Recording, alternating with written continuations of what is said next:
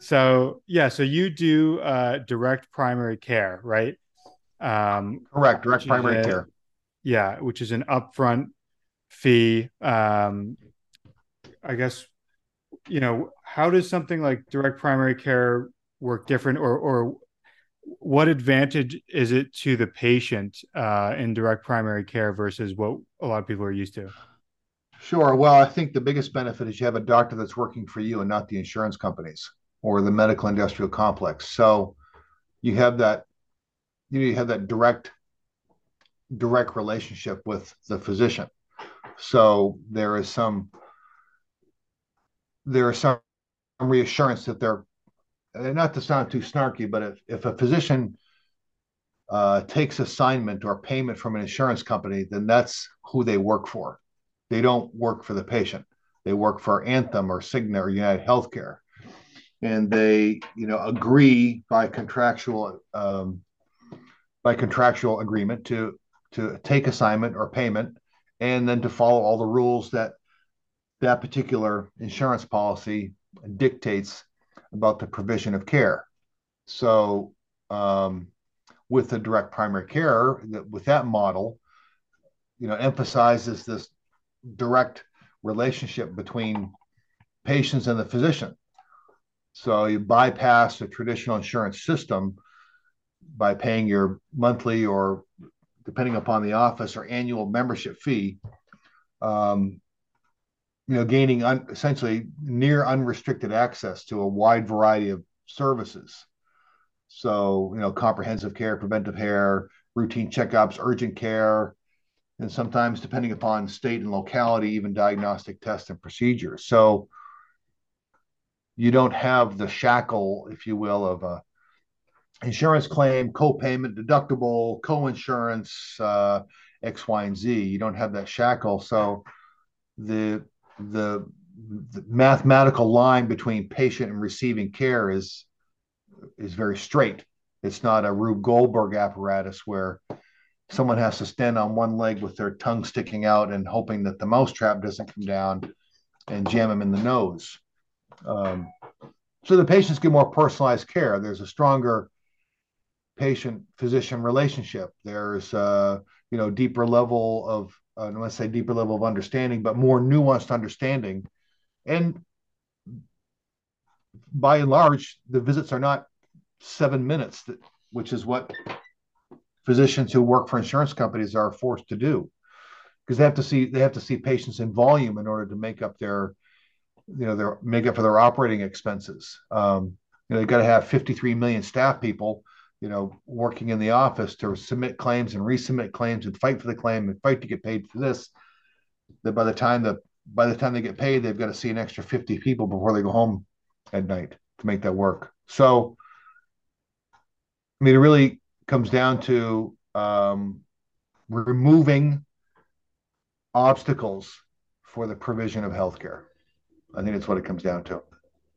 Yeah, um, yeah. It seems like the more that I read about healthcare, it, it seems like the the big problem is the the buyer of healthcare isn't the recipient of Correct. that care.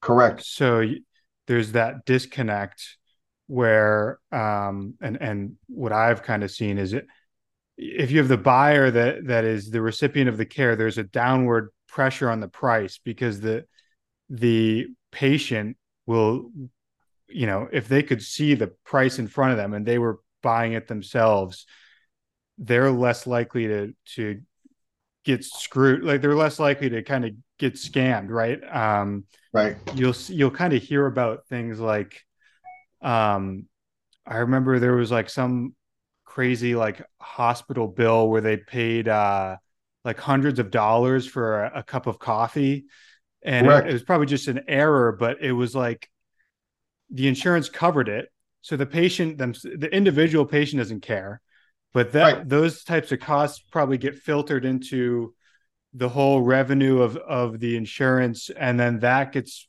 ultimately it's the it's the individual that pays the insurance premium. So right. So let me ask you this question: If we were to mandate that um, State Farm. I'll pick on State Farm car insurance for no reason other than that's what popped into my head. We said, okay, State Farm, you got to start paying for oil changes and engine tune-ups and windshield wipers and the windshield wiper fluid and uh, all this sort of stuff. Do you think the cost of those services would change if we asked, if we told State Farm they had to pay for them? Because you better believe it. So then State Farm would negotiate with all of the mechanic shops for a negotiable price. Uh, and the cost of that would go up because now they're absorbing a different level of services. And then the $20 oil change now becomes $200. Yeah. You know, so that doesn't make it, that doesn't make any sense. So it doesn't make any sense to say, if I'm able to provide primary care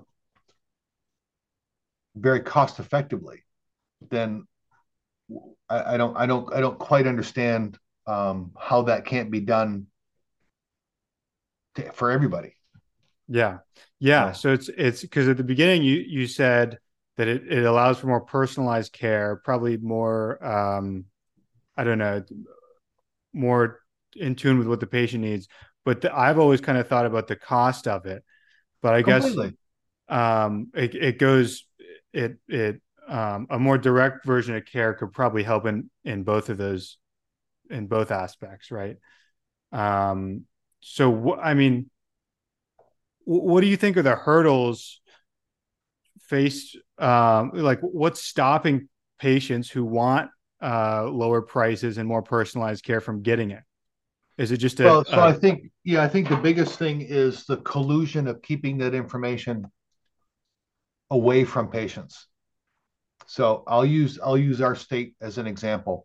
Several years ago, uh, the legislature passed through a, and I, I, don't remember the exact name of the of the bill, but a, a, a pricing transparency bill, so that uh, patient X could call up the hospital and say, "I want a reasonable cost estimate for this service." Okay, that was passed into law.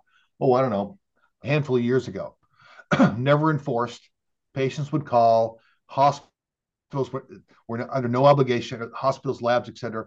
There was no there was no pain point for them to actually comply with that law. Fast forward a couple of years ago now, another pricing transparency bill gets put in. There's still no enforcement. So you call up and you call up ABC Hospital and say, I want to know how much a chest X-ray is. There are several obstacles there. Well, what kind of chest X-ray do you want? I don't know. My doctor told me I needed a chest X-ray. Well, is that a two view or is that a one view? I don't know. My doctor told me I wanted a chest x ray. Uh, well, you know, you're going to get it here, you're going to get it there. What's the diagnosis, et cetera, et cetera. So there are lots of obstacles to patients because when you call up and say, I need a chest x ray, that that's a pretty clear definition for you. I need a chest x-ray. But in our world, is it a single view? Is it a PA? Is it an AP? Is it a lateral? Like exactly what kind of x-ray is it? Or what kind of cholesterol test is it? And that information is hidden from patients. You know, which of the six cholesterol panels do you need to have done? So that's number one. And then number number two, the people that they talk to probably don't even know the answer. You know, when I have students come here, I ask them, to call over to the local labs and hospitals and say, uh, I need my doctor told me I needed a cholesterol test. Could you please tell me how much that is?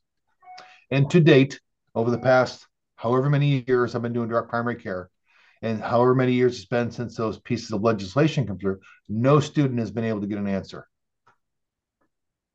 Why not? So the people they talk to say, well, we don't have the answer right in front of us. We'll call you back, and they never do. So that's probably the biggest one of the biggest obstacles to and it's really it's intentional it's intentional um it's intentional hiding of knowledge. They like they don't i don't really think they want people to know. The industrial complex i mean the medical industrial complex doesn't want patients to know because then patients will complain why is it costing me $100 for a cup of coffee? I can get it down in Irving for a buck 25. Well, yeah, but that's not hospital coffee. I know. That's why I'm going to go down to the Irving because it's a whole lot better than the hospital coffee. Uh, so I think that's part of it. And the other part of the intentional ignorance is um, the people providing the care. Doctors don't know what what things cost. Nurses don't know what things cost, and that's hidden from them too. So you go in to see your doctor, and the doctor says, "I need to have." He says, "You need to have your cholesterol test done." Well, how much do you think that is, doc? Well, I have no idea. Call the business office. So the people that are telling you you should have something done are that knowledge is not passed to them either. Well, how much do you think a chest X-ray costs, doctor? Well, I have no idea. Call the business office. So, but I, I think a lot of that is intentional by the healthcare industry. We don't want people to know because we want to make backroom deals and collusion to hide the information from the people that have to pay for it. We want to keep everything in our little in our little cesspool, and we don't want other ones to find out about it. Because if they found out about it, if they found out about it, they'd be asking Walmart, why do you charge four times the amount that Dr. Forbush charges for lisinopril? Why? Because you have a lot more purchasing power over that particular medication than he'll ever have. But he's one quarter the price. Why is that? You know? Yeah, yeah. I, I mean, I, you compare it with anything else. Like, I, I always thought, like, let's say you have an X-ray. Why? Like, I should be able to go online, go to the website at uh, ABC yeah. Hospital, and see all the prices, and then sign up for a slot uh, nine o'clock tomorrow. Correct right? Correct. Correct. You compare it with any industry that's like relatively free. Like it would be like if I went to a restaurant and uh, you know, and before they had me sign a bunch of forms and check my you know food insurance and yep. then uh, I go to the menu and there are no prices on the menu. Correct. And you eat the um, meal and then they give you the bill afterwards. Yeah. Or better yet, you eat the meal, you go home, then they send you a bill in a couple weeks. It says, "Oh, you didn't pay this yet." You got you have to pay this within 30 days, which is now two weeks, or we're going to tack on another whatever for late payment. Um, have you heard of Crowd Health? I've heard of that term. I'm not. Is it an or, particular organization? It's a company that is uh, sort of an alternative to health insurance. Oh, actually, you know what? I think that just came across my email. I think yeah, I want to say that just came across my radar. That's why maybe why it's familiar. Yeah, it, I, the idea is instead of buying health insurance, you you buy Crowd Health, uh, and you sort of I think you pay uh, a monthly fee that goes into like a pool that you yep. can w- draw from if you go to the hospital, and then right. people will like voluntarily fund your uh, your visit. But I yep. think the difference is you pay cash up front well, so, that's very similar. That's very similar to a lot of the um, the health sharing ministries, where yes, you know, like Sedera or Zion or Medi-Share or whatever Samaritan Health. Yeah, that sounds very similar.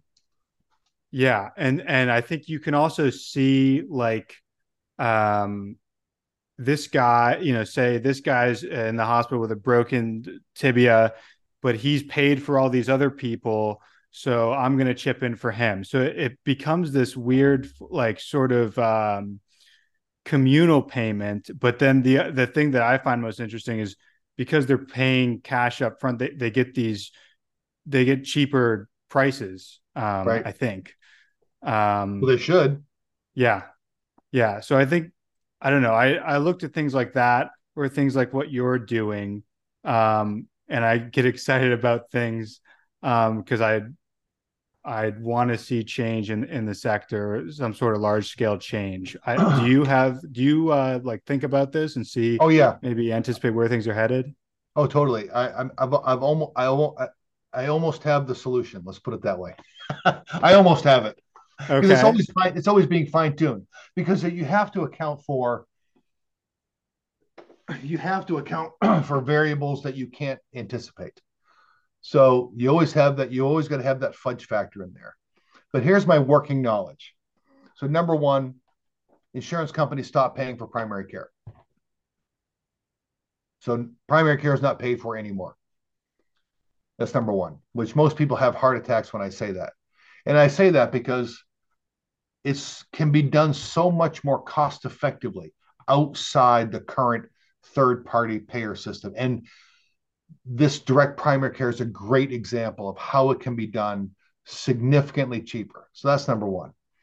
Number two, you have, for want of a better term, and I don't know, you got to figure out which terms are going to be uh, acceptable to people on one side of the political aisle as well as the other side of the political aisle. But i am going to use the term a health savings account, even though that's not a good term for some, but that's the only thing I can think of at the moment. So you have a baby, and your baby is automatically given a health savings account at birth. Okay. And you have, you or whoever else has the ability to put money into that account that are you that's used for health related care. Okay. And you can even argue, which I wouldn't have any argument about, that the government puts 500 bucks in there for every kid that's born. Okay. And then you put 500 bucks in and your aunt puts 500 bucks in and your uncle Tommy puts 25 bucks. I mean, people can put into this, um, but it can only be taken out for healthcare expenses. Okay. And if you allow that to effervesce over the course of a child's life, by the time, let's say you put a thousand, you, you put a thousand, a thousand bucks went into that account every year for the kid's first six or seven years of life, and then no one else put anything in. By the time that kid's 18, that's a multi-million dollar health savings account. I mean, just simple compound math. So this is this so, is money that's invested? No, just yeah, just put it into a you know some kind of bank account, if you will. If you wanted to invest it, that's fine. But just let's just use the argument you put it in the local credit union, and it gains you know some paltry percent of interest. but it kind of goes back in a way to I'm saving a penny and I double my penny every day after that for a month. I mean the comp. I'm being a little hyperbolic here. Where, where's the interest little, coming from? Just like a regular bank account. Okay. Yeah. So let's say let's say you only get one percent interest on that money. Well, yeah, but over the course of time, that interest rate is going to fluctuate back and forth. But let's just say it stays at one percent that's still a significant amount of growth over the course of 18 years or even longer, depends on when they use it. So that's not a solution for everybody, but it's a solution for a large percentage of the population where that money is set aside for specific purposes that can then be pulled out for specific healthcare expenditures. So you're taking you are you you are removing that cost from the greater healthcare environment. Does that make any sense? Yeah, yeah, yeah. So it's it's plus the institution that you put the money in is able to maneuver that for their own purposes. You know, they can invest in other loans or invest in whatever. So that's number two. Number three, uh, more doctors doing direct primary care. So let every every state, every doctor, every, every state should allow, which most do, patients, uh, physicians to practice in direct primary care. Not all states allow you to dispense, so that's going to get fixed. So there's no reason why a doctor can't dispense medications out of their office. That's what we did for tons of years until state politicians wanted control and they restricted that. So Massachusetts, for example, can't dispense. My question: How come? Why can't I? Like, what's you think I'm not smart enough to dispense medications that I'm prescribing out of my own office? This is just this is lobbying, right? It's lobbying. Right. Yeah, it's complete lobbying. So my question was why why can't why are you restricting my practice of medicine? Well, probably the pharmacy board doesn't like it, and Walmart doesn't like it, and Anthem doesn't like it. Well, tough luck, you know. I, tough luck. So you ought to be able to do that.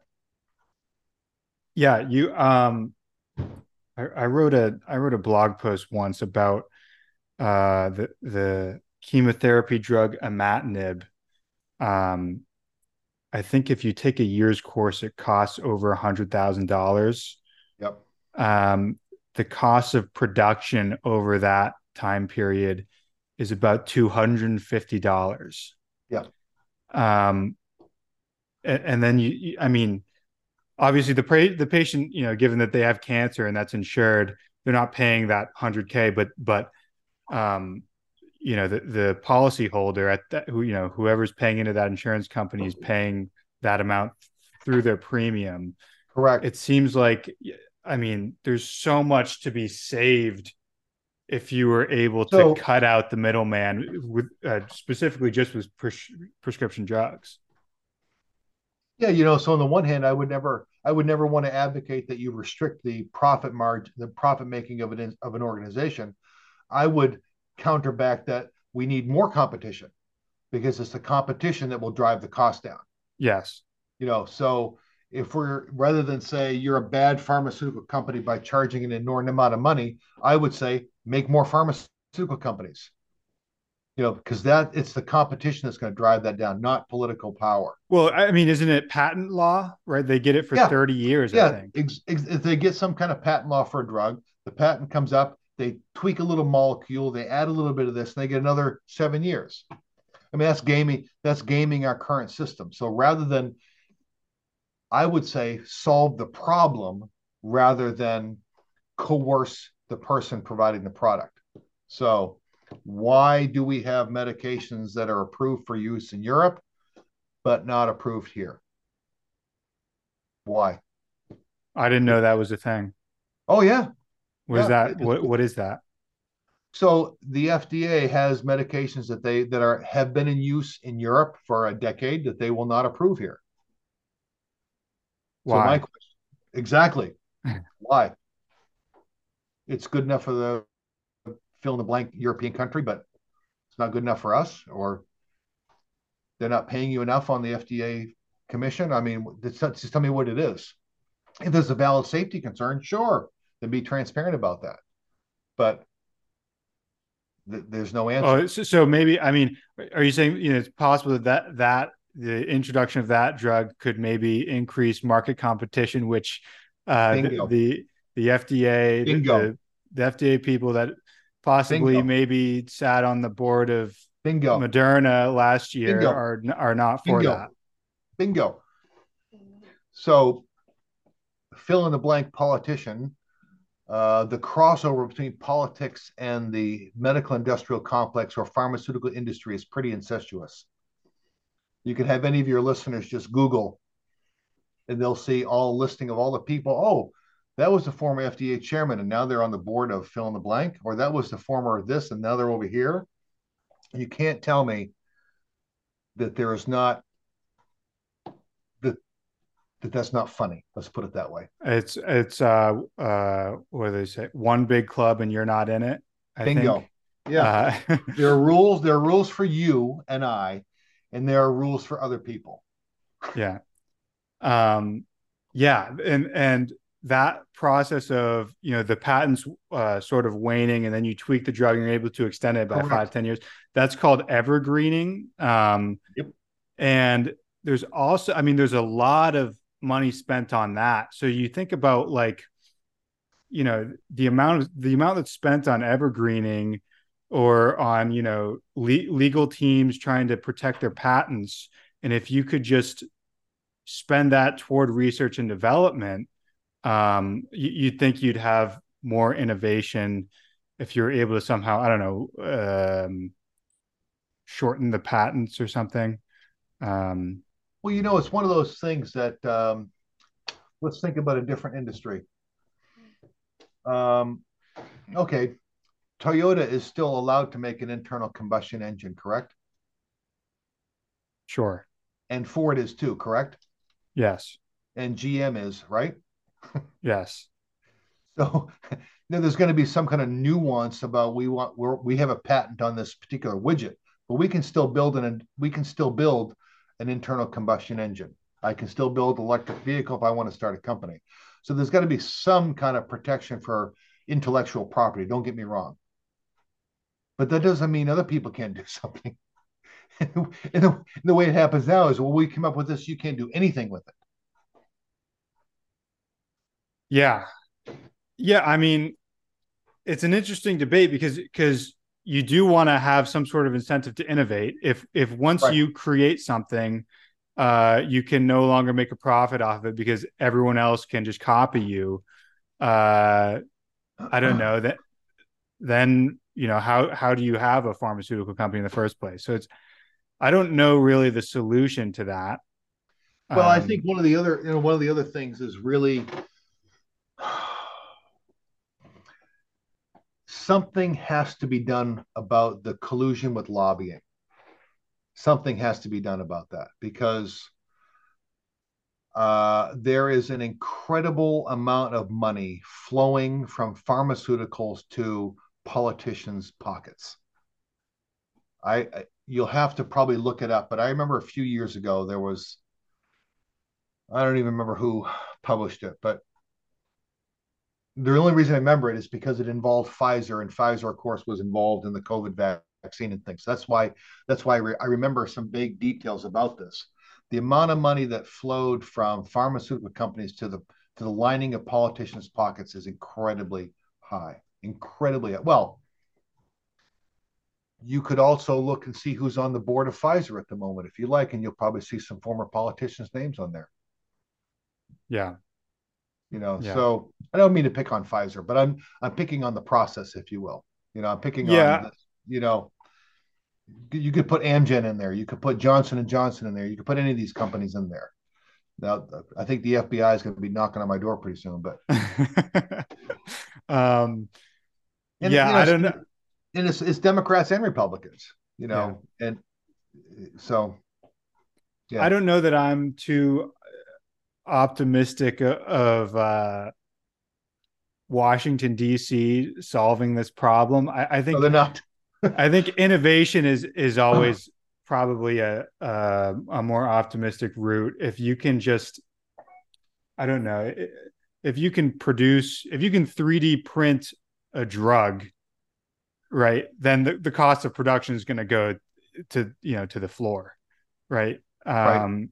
If you can you know proliferate a, a product such that it can just be made everywhere.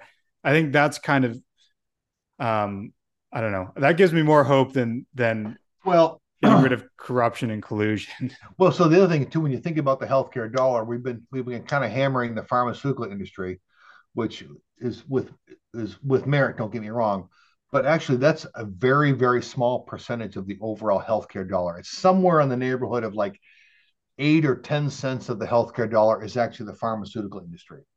The largest, um, well, I should say largest because someone on the one of your listeners will call me out and say that I lied because I said largest instead of one of. Nobody's uh, going to listen to this anyway, so just nah, they're going to listen to. You're like you're going to be you're going to be the next Joe Rogan. Don't worry about it. Um, okay. no, but this is this is episode number one, by the way. So we're so, we're so starting off pretty. This. this is quite ambitious. Uh, I'm going to ask, ask this question: What is the largest, the fast, largest and fastest growing profession in healthcare? Um, I'll give you um, three guesses. Profession. Yep. I would. I'm going to say, um, uh, insurance ad administrator. You're darn close. Administration of healthcare services in general, three three thousand percent increase. So that's not doctors, that's not nurses, that's not therapists, it's not pharmacists. It's the people sitting in the back office telling all of these other folks what to do and how to do it. Yeah. That's crazy. Yeah, I I remember they in med school they showed us this graph of doctors since 1970 and then uh, healthcare admins and you see doctors it's you know it's kind of maybe a steady rise not very not very much admins it, has gone exponential. It's just exploded. Yeah. and um you know not to there's uh, where the uh, money's going. That's and there's was yeah yeah. Um and and ultimately what are they providing to the patient? Nothing. I mean nothing. pa- paperwork yeah. right? no but they're not providing the care. They're not uh you know they're not they're not doing any of that. They are simply sitting back and administering healthcare. Yeah. Um, yeah. So a lot, uh, you know, this is why I think healthcare is something that I want to learn more about and investigate more is because there's so much, uh, first of all, there's so much to be done. Right. Uh, so there's a lot of room for me to, you know, talk about and, um, and it's so confusing that I can always keep learning because I, I don't totally understand all of it. Well, and um, I think that's you know that's part of that's part of the ruse is we don't know we have rules to the game. We don't want you to tell the rules to the game. We'll give you a couple rules, but then we'll tell you when you violated the rules that we didn't tell you that you have to follow. If that makes any, it's just yeah, yeah. It it's it's it's so convoluted that um, which is another you know another reason we're in the mess is that it's so convoluted that no one can understand it. Even the people that are that are that are even the people that are making the rules don't even understand what the rules are. Can we simplify? Let's let's just let's visit that graph again of the of the admins exploding, right? Yeah. Can oh, you, can you can you give me a select one or a few causes of that? Just in oh in sure. Brief? It's there are some real practical solutions behind that. Have one prior authorization form for that that is ubiquitously accepted, or for that matter, uh, get rid of the prior authorization process completely.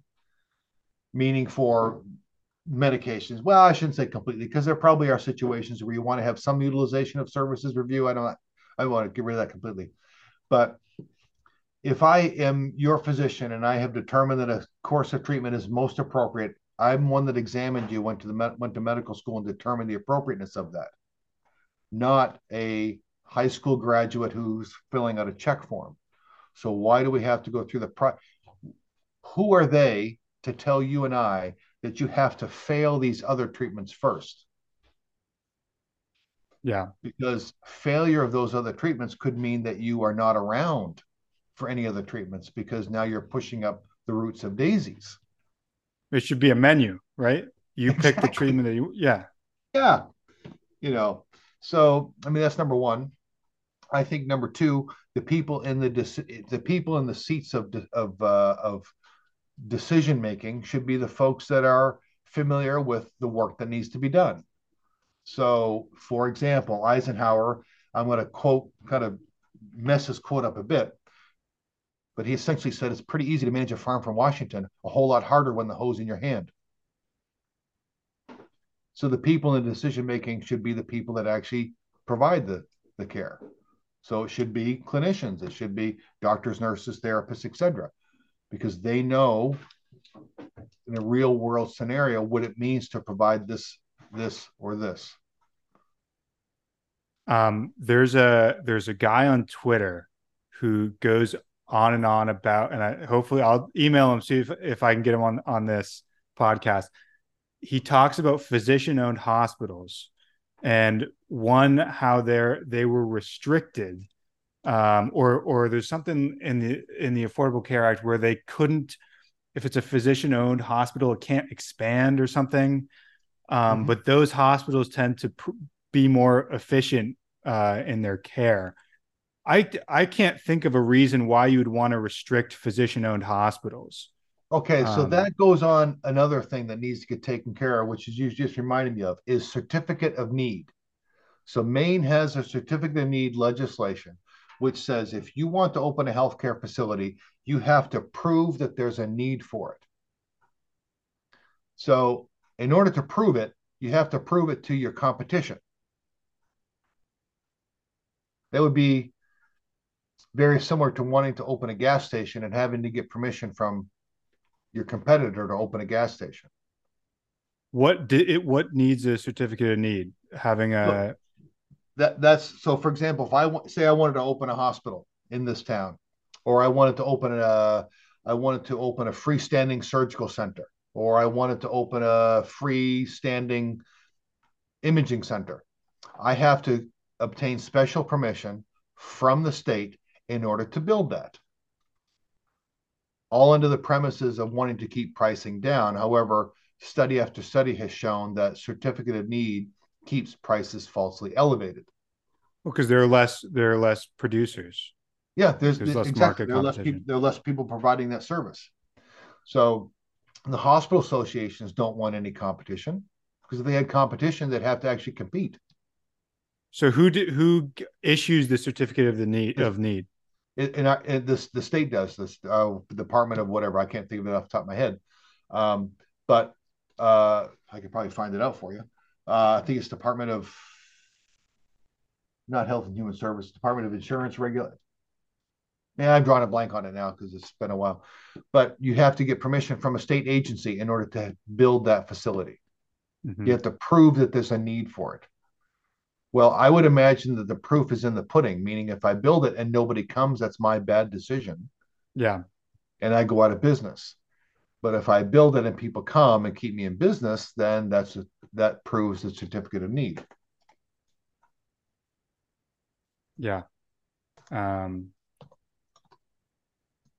yeah, I think about um, it. It kind of seems like things are moving in in uh, a more like corporate direction. It is, a, it is the Department of Health and Human Services. I just checked it. I had to get off your feed here for a moment to look it up.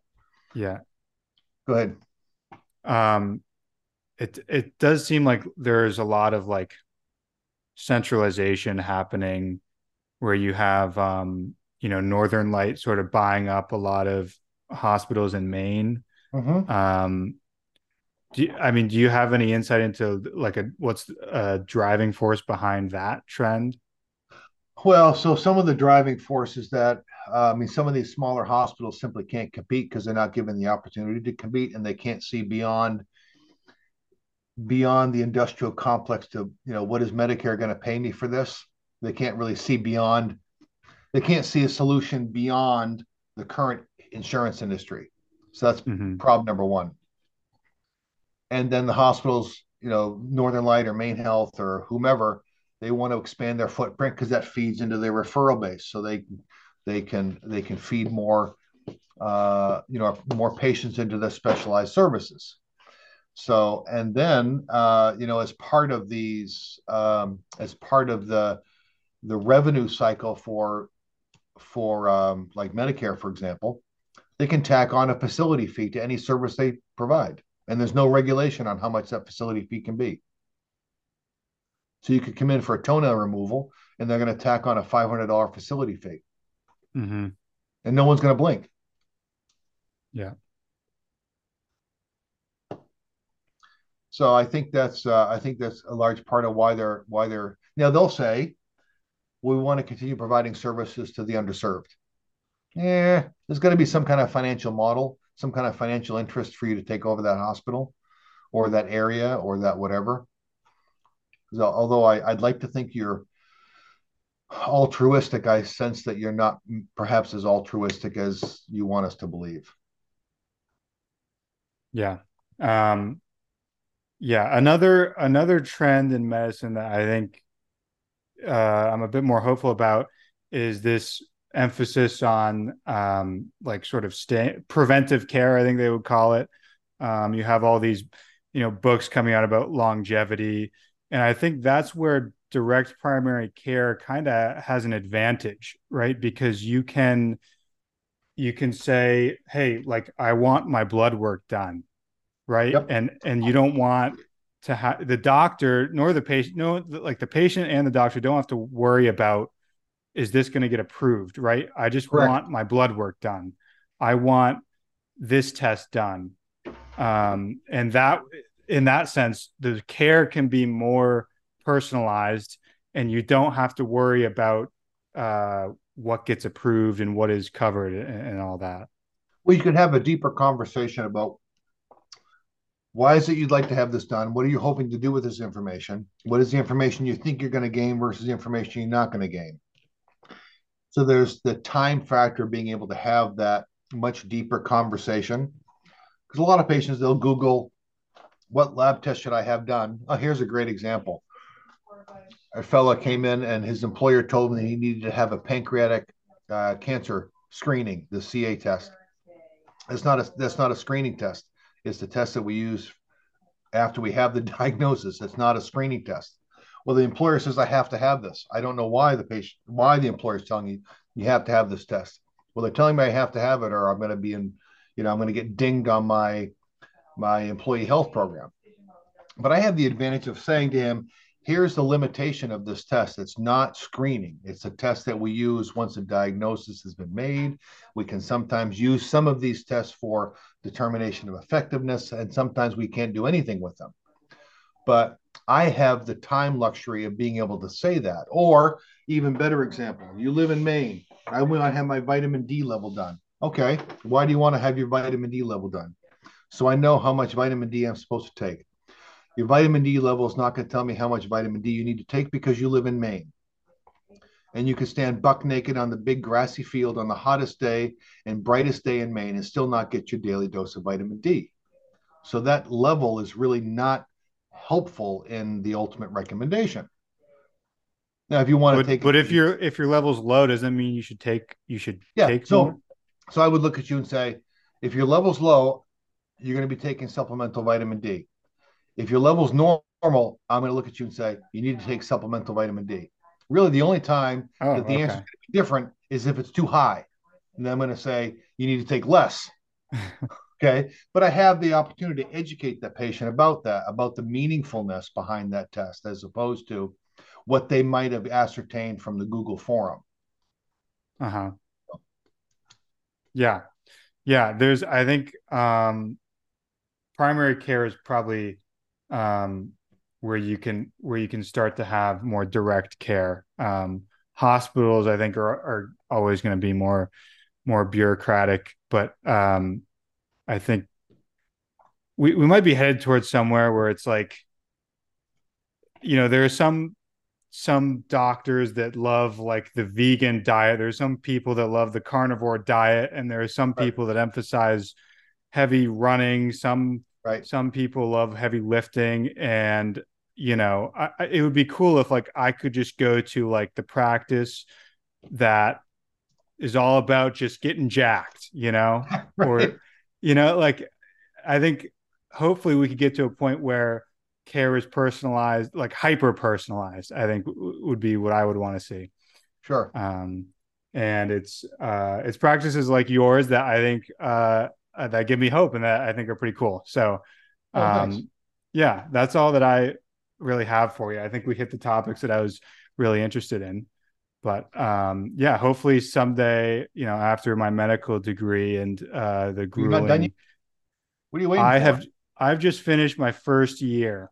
So um So what are you doing over the summer? I'm just doing research. I have a little six week break. Um oh, and then so I- back at it. back at it in about a month. but- Yeah. Um and then hopefully when I'm done all that, um you know, I, I'd like to not hopefully work for the man my whole life and kind Oh, of you have my have- own. Yeah. Now you're gonna have a hard time convincing me going all the way back up to Maine. I think I'm Oh, I'm listen, come on, come on. It's it's it's vacation land. It's the Great North, I could do three months. I'll do three months there. and then And three then I'm months in out. Colombia or something. I'm in St. Louis right now, so um, I think I'm only going. I could go more Now, south. You've got a bunch of direct primary care practices around you. A Really? bunch. Yeah, you got uh, Bridget Gruender, Luke Van Kirk. Uh, oh yeah. Let's see. Uh, I think. How do you Bridget- know of them? Oh, they're like they're like they're part of my tribe. Oh, you have a tribe. Totally. So if we look at uh, Liberty Direct Care, let's look at Bridget. Bridget's right here. Where is she? Yeah, What's your last name? Gruender's G R U E N D E R. Bridget's first name. Liberty Family Medicine. I think she's over in uh where is she at? Uh where's her address here? Somewhere. Contact. Uh, she's in Columbia in Jefferson City. So there's that. Then there's uh command. And where is Luke? Luke is uh oh, and then Luke is yeah, Luke is in Springfield and Branson. Luke who? Luke Van Kirk. Okay. Yeah.